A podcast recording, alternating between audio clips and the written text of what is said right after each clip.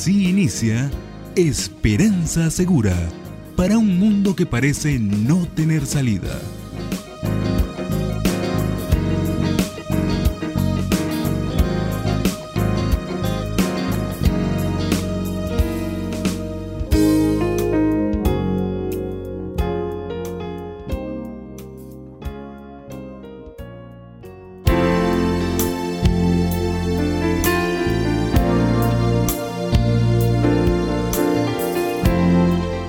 Gentiles oyentes, con el mensaje de salvación y esperanza, aquí estamos sus amigos de su programa Esperanza Segura. Un saludo cordial de los que laboramos en este espacio. Elías Hermota quien les habla. Esperamos y es nuestra oración que en los siguientes minutos Dios le hable y le bendiga. Hoy continuamos con nuestro estudio basado en el libro de Santiago. Ya hemos ido explorando el primer capítulo y espero esté aprendiendo, no solo para oír, sino también para poner por obra la palabra de nuestro Dios en nuestras vidas. Mientras tanto, escuchemos música y prepare su corazón para el estudio del día de hoy.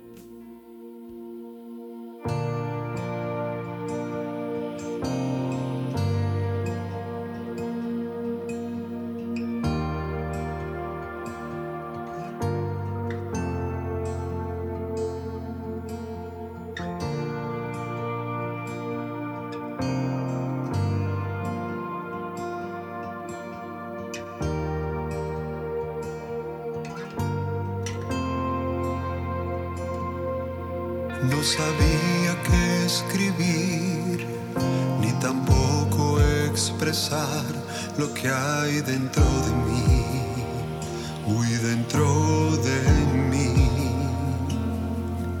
Solo nace esta canción con sencillez en mi interior para expresarte a ti todo mi amor mi redentor, te entrego hoy todo lo que hay dentro de mí, tómalo, es lo mejor que puedo dar, no hay nada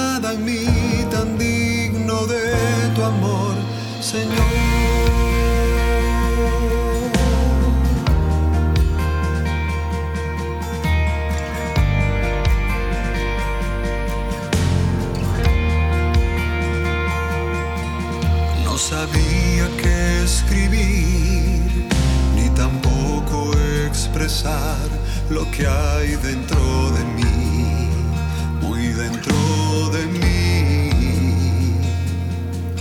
Solo nace esta canción con sencillez en mi interior para expresarte a ti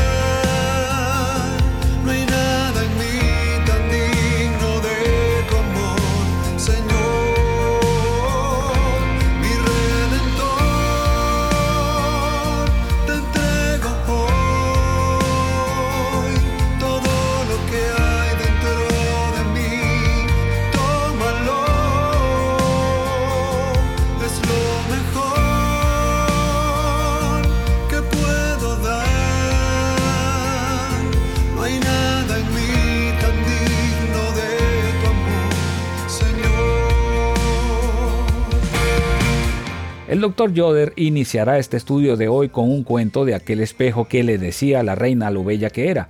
Estoy seguro que usted está de acuerdo de que un espejo es un artículo valioso si se usa de una manera apropiada. Para el día de hoy y en dos ediciones más que tendremos referente a este tema, Santiago compara la palabra de Dios con un espejo, de manera que uno se ve y luego olvida cómo estaba su aspecto. Él nos anima a no olvidar la palabra de Dios, sino ponerla por obra, y no autoengañarnos pensando que estamos obedeciendo a lo que ella nos indica. La base bíblica de este estudio la encontramos en el libro de Santiago, capítulo 1, versículos del 22 al 27. Voy a repetirle la base bíblica a fin de que se ubique allí. Santiago capítulo 1 versículos 22 al 27. Recuerde que al finalizar le daremos nuestra dirección a fin de que se comunique con nosotros si tiene alguna pregunta, sugerencia y si desea que le enviemos una copia gratis de este mensaje. Espejo, espejo de la palabra en su primera parte.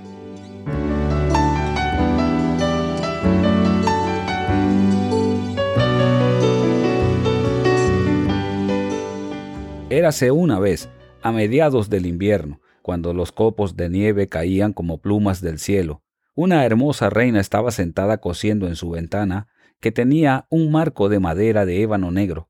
Mientras cosía, miró hacia la nieve y se pinchó su dedo con la aguja. Tres gotas de sangre cayeron en la nieve. El rojo sobre el blanco se veía tan hermoso que pensó, si tuviera un hijo tan blanco como la nieve, tan rojo como la sangre y tan negro como este marco. Poco tiempo después de eso tuvo una hija tan blanca como la nieve, tan roja como la sangre y tan negra como la madera de ébano, y la llamaron Blancanieves. Ahora bien, la reina era la mujer más bella de toda la tierra. Ella tenía un espejo, al cual le preguntaba todas las mañanas, Espejo, espejo en la pared, ¿quién en esta tierra es la más hermosa de todas? Y el espejo siempre decía, Tú, mi reina, eres la más bella de todas.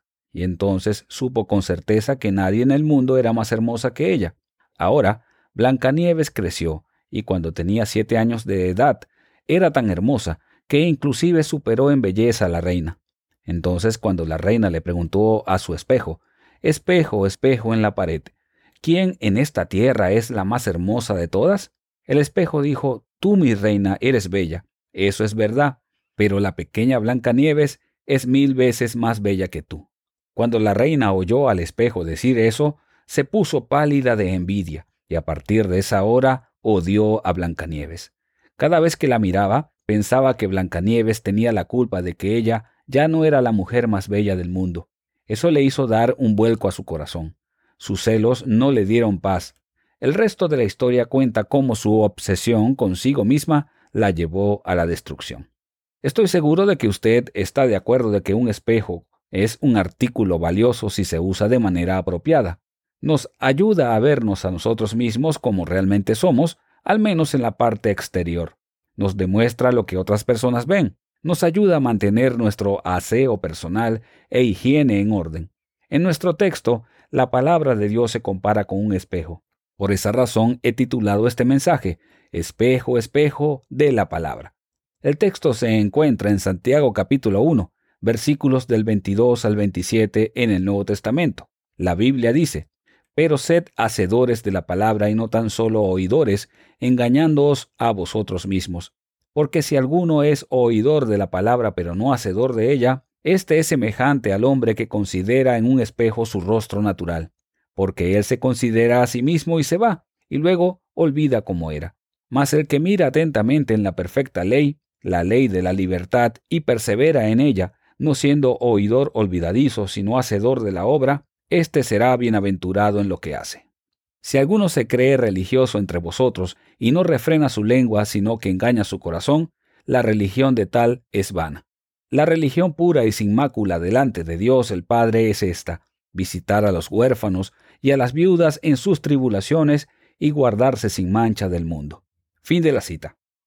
Nuestro texto revela dos respuestas que cada uno de nosotros puede tener cuando nos miramos en el espejo de la palabra de Dios. El autoengaño apático. Probablemente todos hemos estado en una situación en la que pasamos frente a un espejo. No nos detenemos a inspeccionar nuestra apariencia. Simplemente nos echamos una mirada rápida a medida que avanzamos. Concluimos que las cosas están en orden en lo que respecta a nuestra apariencia física. Pero más tarde, cuando nos tomamos el tiempo suficiente para pararnos frente a un espejo y mirar con atención, vemos algunas áreas de nuestra apariencia que definitivamente necesitan atención y nos sentimos avergonzados por aquello que pasamos por alto la primera vez. Supongamos que, después de echar un vistazo más largo y ver que necesitamos lavarnos la cara o peinar nuestro cabello, nos alejamos diciendo, estoy bien, no tengo tiempo para preocuparme por eso. Usted diría, eso es una tontería y usted estaría en lo correcto. No debemos ser contados entre aquellos quienes oyen las palabras con sus oídos, pero no tienen la intención de dejar que la palabra cambie su estilo de vida. ¿Por qué es esto tan serio?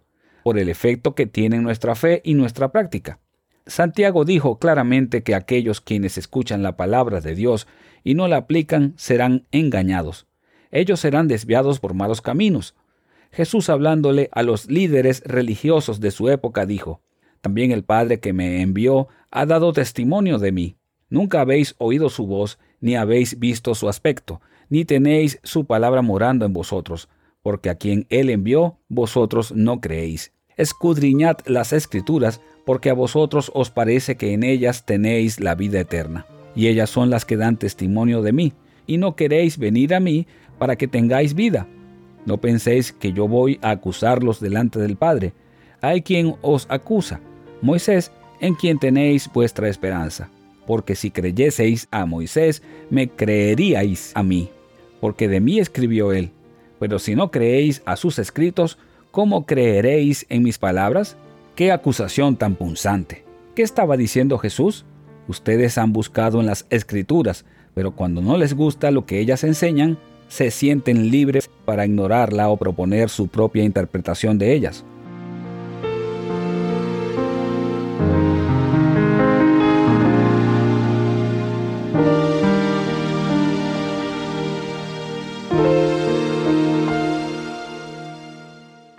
Bien amigos, de verdad esperamos que el Señor le haya bendecido con el programa de hoy. Lo hemos preparado con cariño para que usted sea edificado. Si desea tener una copia del mensaje de hoy, solo tiene que enviarnos su solicitud y se la enviaremos gratuitamente. El título del mismo es Espejo, Espejo de la Palabra. Nuestra dirección postal es Programa Esperanza Segura, apartado 47 Maracay, Venezuela. También tenemos un correo electrónico para que usted tome unos minutos y nos consigne un mensaje a través de él. Esperanza arroba. Puede contactarnos también a través del WhatsApp. Escríbanos al siguiente número 58 416 739 6277. Estamos también en las redes sociales muy muy usadas en este día. Nuestro sitio en Twitter, Facebook e Instagram es RTM-Venezuela. Estos estudios fueron preparados por el doctor Otis Yoder Dios les bendiga y será entonces hasta una nueva oportunidad.